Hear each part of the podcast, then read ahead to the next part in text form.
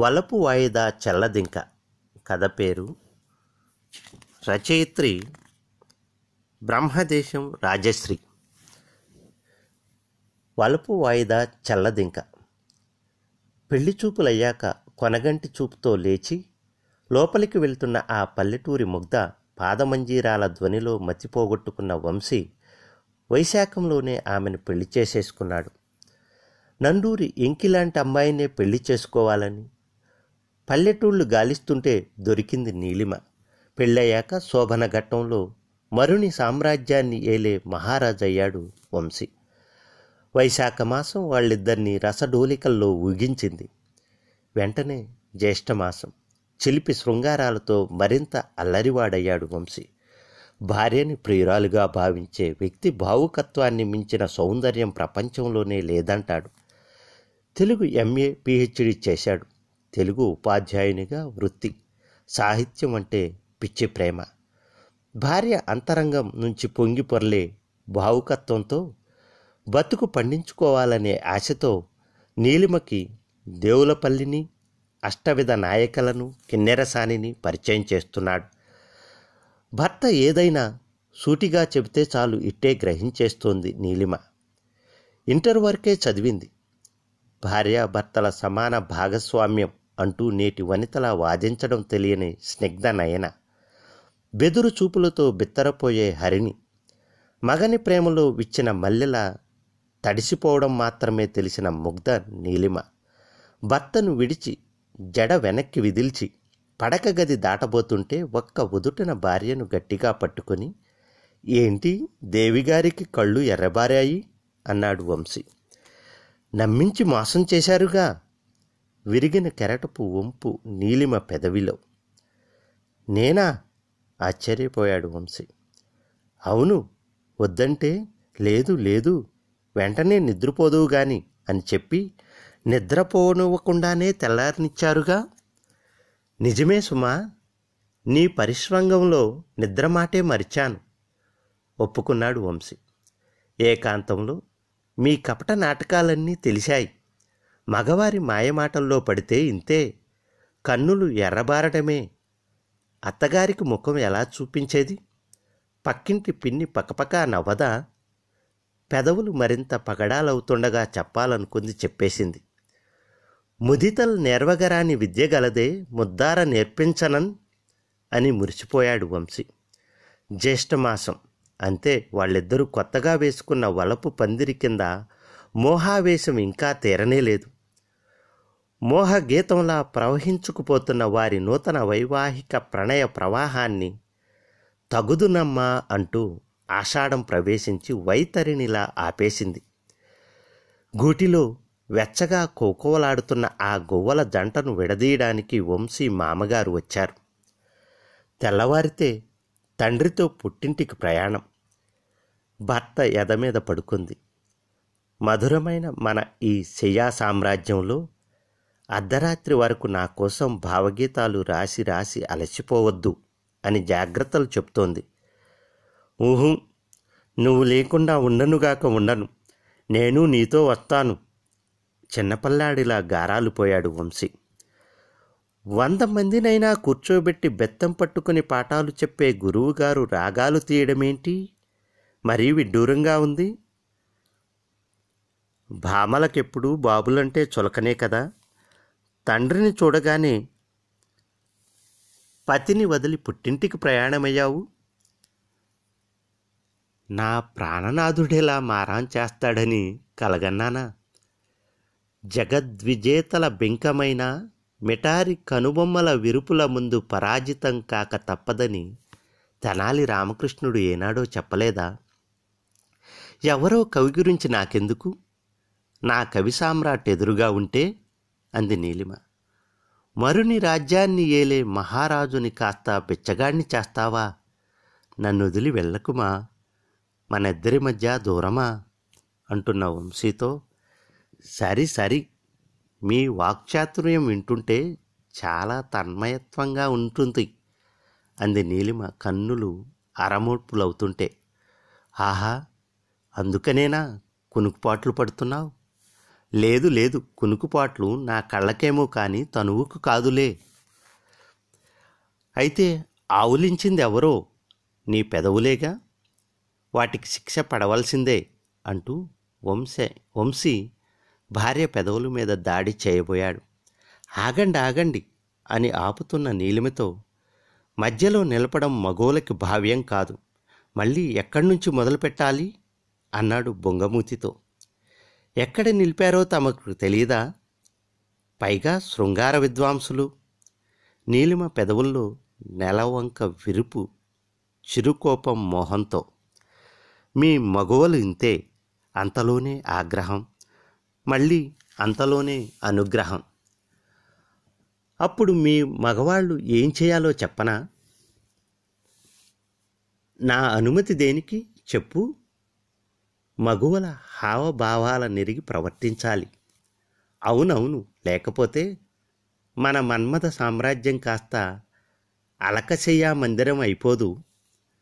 ఆ ప్రమాదం తప్పాలంటే భార్య పాదాలే శరణ్యం అంటున్న భర్త ఎదలో గువ్వలా ఒదిగిపోయింది నీలిమ. ఆ వీడ్కోలు రాత్రి వాళ్ళిద్దరూ నిద్రపోలేదు. తండ్రితో పుట్టింటికి పయనమవుతూ వీడ్కోలుగా భర్త దగ్గరికి వచ్చింది నీలిమ. ఆమె దారికి అడ్డుగా చేయిపెట్టి నువ్వు వెళ్ళడానికి వీల్లేదు. ఇది యువరాజుల ఆజ్ఞ అన్నాడు వంశీ. దాన్ని మహారాజ్ని ఉపసంహరిస్తుంది నవ్వుతూ అంది నీలిమ. ఇది పతిదేవుల ఆదేశం. సతీమణి తిరస్కరిస్తుంది.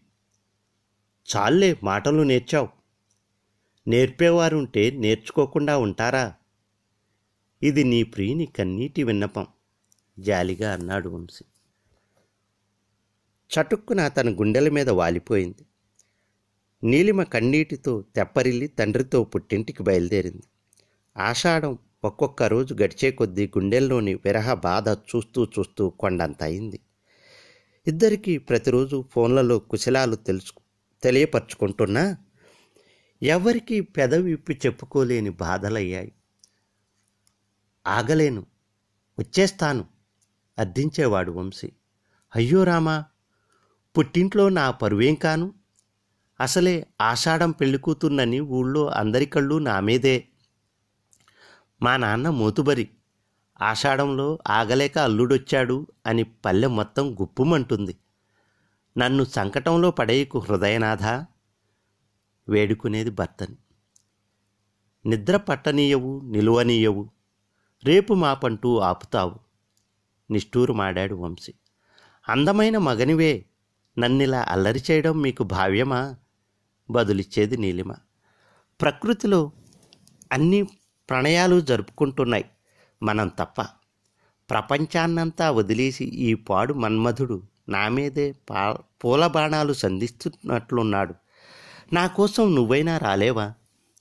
జాలిగా ప్రార్థించాడు భార్యని కొత్త పెళ్ళి కూతురంటేను అందున ఆషాఢ పడుచంటేను అమ్మలక్కలందరికీ లోకువే. నేనెలా రాగలను? అపహాస్య పాలవుతానేమో దిగులుగా అంది భర్తతో. నిద్రలో నిజంలో చీకటిలో వెన్నెలలో ఏకాంతంలో వంశీ నీలిమ ఒకరి కోసం ఒకరు కలవరిస్తూ ఉండగానే ఆషాఢం వెళ్ళిపోయి శ్రావణమాసం వచ్చేసింది. నీలిమ తన ప్రాణ విభుణ్ణి పదే పదే ప్రయాణానికి అని హెచ్చరించింది. ఆలస్యం చేయకుండా వచ్చేయమంది. సృష్టి రహస్యాలు మధురంగా చెప్పుకుందామంది. ఆగి ఆదివారం సెలవు కూడా కలుపుకుని ఆశగా అత్తగారింటికి పయనమవుతున్న కొత్త అల్లుడికి ఆశానిపాతంలా కొత్త వధువు నుంచి సందేశం. వనితల నెలవారీ అడ్డంకి మూలంగా ప్రయాణం వాయిదా వేసుకోమని. తన కోసమే పయనమై వచ్చే భర్త ఆగమనాన్ని వాయిదా వేయాల్సి రావడంతో నీలిమ కన్నీటి పర్యంతమైంది. తన శరీరమే తనకు శత్రువైనట్లు అనిపించింది నిరాశగా విరబోసిన కురులను ముడిపెట్టుకుంది. ఫోన్లు ప్రణయ రాయబారాలయ్యాయి. ఆషాఢం అవగానే పరుగున వచ్చే నీ ప్రాణనాథుణ్ణి ఆపటం నీకు న్యాయమేనా? అని భార్యని నిలదీశాడు వంశీ. మీ రాక ఎప్పుడా? అని కాగిపోయానే కాని తనువు మాటున పొంచి ఉన్న ప్రమాదాన్ని గుర్తించలేదు సఖా. మన్నించమని విన్నవించుకుంది. అరగ్రాము మెదడున్న పిట్టలు కూడా కాపురం చేసుకుంటున్నాయి. మిగిలిన ప్రణయ రహస్యాలు చెప్పుకుందాం రమ్మని బాస చేసి మోసగించావు. ప్రియవల్లభుడంటే నీకు కొంత చులకనే సుమా? వంశీ నిష్ఠూరాలతో నీలిమ వేడికోళ్ళతో వారం గడిచింది. కానీ మండు వేసవి వేడికి ఎండి పీటలు వారిన భూమి చల్లబడింది. నల్లని శ్రావణ మేఘాల్లో నుంచి చిన్న జల్లుగా మొదలైన వాన చినుకై కురిసే కురిసే జోరున కురిసి జోరువానై వాగై వరదై పొంగింది చూస్తుండగానే. పరమ మధురమైన ప్రణయయాత్ర మళ్ళీ వాయిదా పడింది వాన వల్ల. ఓపిక నశించింది వంశీకి. ఆడవాళ్ళందరూ అర్ధరాత్రుళ్ళు భర్త కౌగిళ్ళలో ఆదమరిచి నిద్రపోతుంటే మాకే ఈ వల్లమానిన వాన ఎడబాటు కలిగించాలా? అని వానను తిట్టుకుంది నీలిమ. నీలిమ పుట్టిల్లైన కేతవరం పక్కనే వాగులదేవి. ప్రవహిస్తుంటుంది ఒక వాగు. వాగుపైనున్న వంతెనొక్కటే వాడుకలో ఉన్న వాహన మార్గం. ప్రస్తుతం కురుస్తున్న వానకి వంతెన మునిగిపోయింది. వరద ఉధృతి తగ్గుముఖం పట్టాక మళ్ళీ వంతెన మీద రాకపోకలు జరుగుతుంటాయి. భార్య కొంగుచాటు ఆలింగనం కోసం పరితపుస్తున్న వంశీ హా! ఆషాఢం వెనువెంటనే వర్ష ఋతువు రావాలా అని ఆక్రోశించాడు. సుగ్రీవ పట్టాభిషేకం అనంతరం ముంచుకొచ్చిన వర్ష ఋతువు మూలంగా సీతాన్వేషణ వాయిదా పడి శ్రీరామచంద్రుని విరహ బాధ హెచ్చింది. అని పోతన రాశాడు. అటువంటి స్థితి వంశీకి వచ్చి పడింది. కృష్ణుణ్ణి పతిగా కోరి గోవర్ధనగిరి సమీపాన రుణ విమోచన తీర్థంలో రాధ తపమాచరిస్తూ ఉంటే వానలు పడి తపోభంగమై రాధ విరహబాధ హెచ్చిందట. నీలిమ బాధ అదే అయింది. ఏడు రాత్రులు ఏడు పగళ్ళు కురిసిన ఎడతగని వానకి శ్రీకృష్ణుడు గోవర్ధనగిరిని పైకెత్తి చిటికన వేలి మీద నిలిపి ప్రజలందరినీ గిరి కిందకు చేర్చాడట. అటువంటిది కాదు కదా? అని కంగారు పడ్డాడు వంశీ.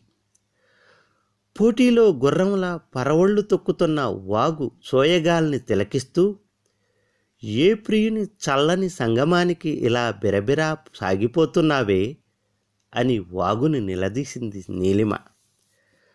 పైన నల్లటి శ్రావణ మేఘాల్ని చూసి ఎంత కఠిన హృదయాలు మీవి. ఎడబాటు ఎంత కలవరమో. కొత్త జంటల్ని అడిగి చూడండి తెలుస్తుంది తోలనాడాడు వంశీ.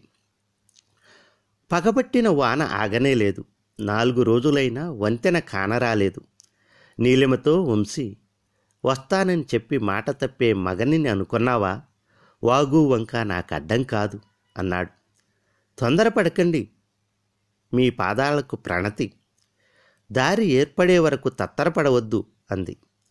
ఏమైనా కాని నీకోసమే ఈ ప్రయాస సఖీ. ఈరోజు నీ మధురాధరాలను ఎంగిలి చేయక మానను రెట్టించాడు వంశీ. సరే అమ్మా నాన్న అత్తామామ ఏమన్నా సహిస్తాను. ఊళ్ళో జనం చాటుగా నవ్వుకున్నా చెల్లెళ్ళు వేలాకోళమాడినా ఊరుకొంటాను. వచ్చేయండి అంది నీలిమ. అత్తింటికి ప్రయాణమయ్యాడు. బెల్లంకొండలో బస్సు దిగి వాగు దగ్గరికి చేరుకున్నాడు వంశీ. ఈ వాగు దాటితే అటువైపు భార్య పుట్టిల్లు. ఇటువైపునున్న వంశీ గుండ్రటి వెదురు బద్దల తెప్పను దాన్ని నడిపే తెడ్డును సమకూర్చుకున్నాడు కష్టపడి.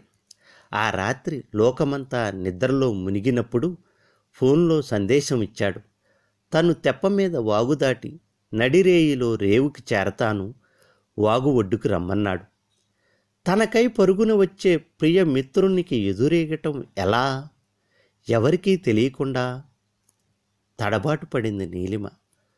లేదు లేదు గడప దాటి రాలేను వేడుకొంది. సరే నడిజాములో నేను ఇల్లు చేరతాను రహస్యంగా తలుపు తీసి ఉంచమన్నాడు. సరేనని బాస చేసింది. ఆ చీకట్లో వంశీ తెడ్డును వేస్తుంటే ఎటు కదిలినా ఏదోటి అడ్డుపడడమో తగలడమో జరుగుతుంది. ఆలి మీద ఆశతో అత్తింటి పల్లె వరకు మెల్లమెల్లగానైనా తెప్పను నడిపాడు తెడ్డు ఆధారంగా.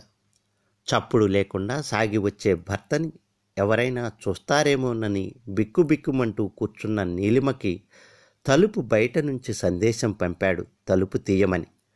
నీలిమ అడుగు వేసినంతనే అందియలు రవళించాయి.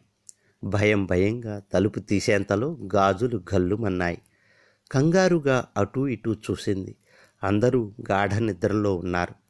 భార్య పాదాల మొవ్వల చిరు చవ్వడికే గుండె జల్లుమంటుండగా లోపలికి అడుగుపెట్టాడు వంశీ. నడిరేయిలో మదించిన చీకట్లో వాగు దాటి అలసి చొలసి వచ్చిన ప్రాణశకుని నుదుటిన పట్టిన చెమటను పైటతో మెత్తగా అద్దింది. పాదాలెంత కందిపోయాయో? హృదయంలో దాచుకుంది. పొన్నము రేయి మాత్రమే కాదు అమావాస్య రేయి కూడా అతి మధురంగా ఉంటుందని వలపు వాయిదాలింక చల్లవని నిరూపించిన ఆ కొత్త జంట మైమరచిపోయారు.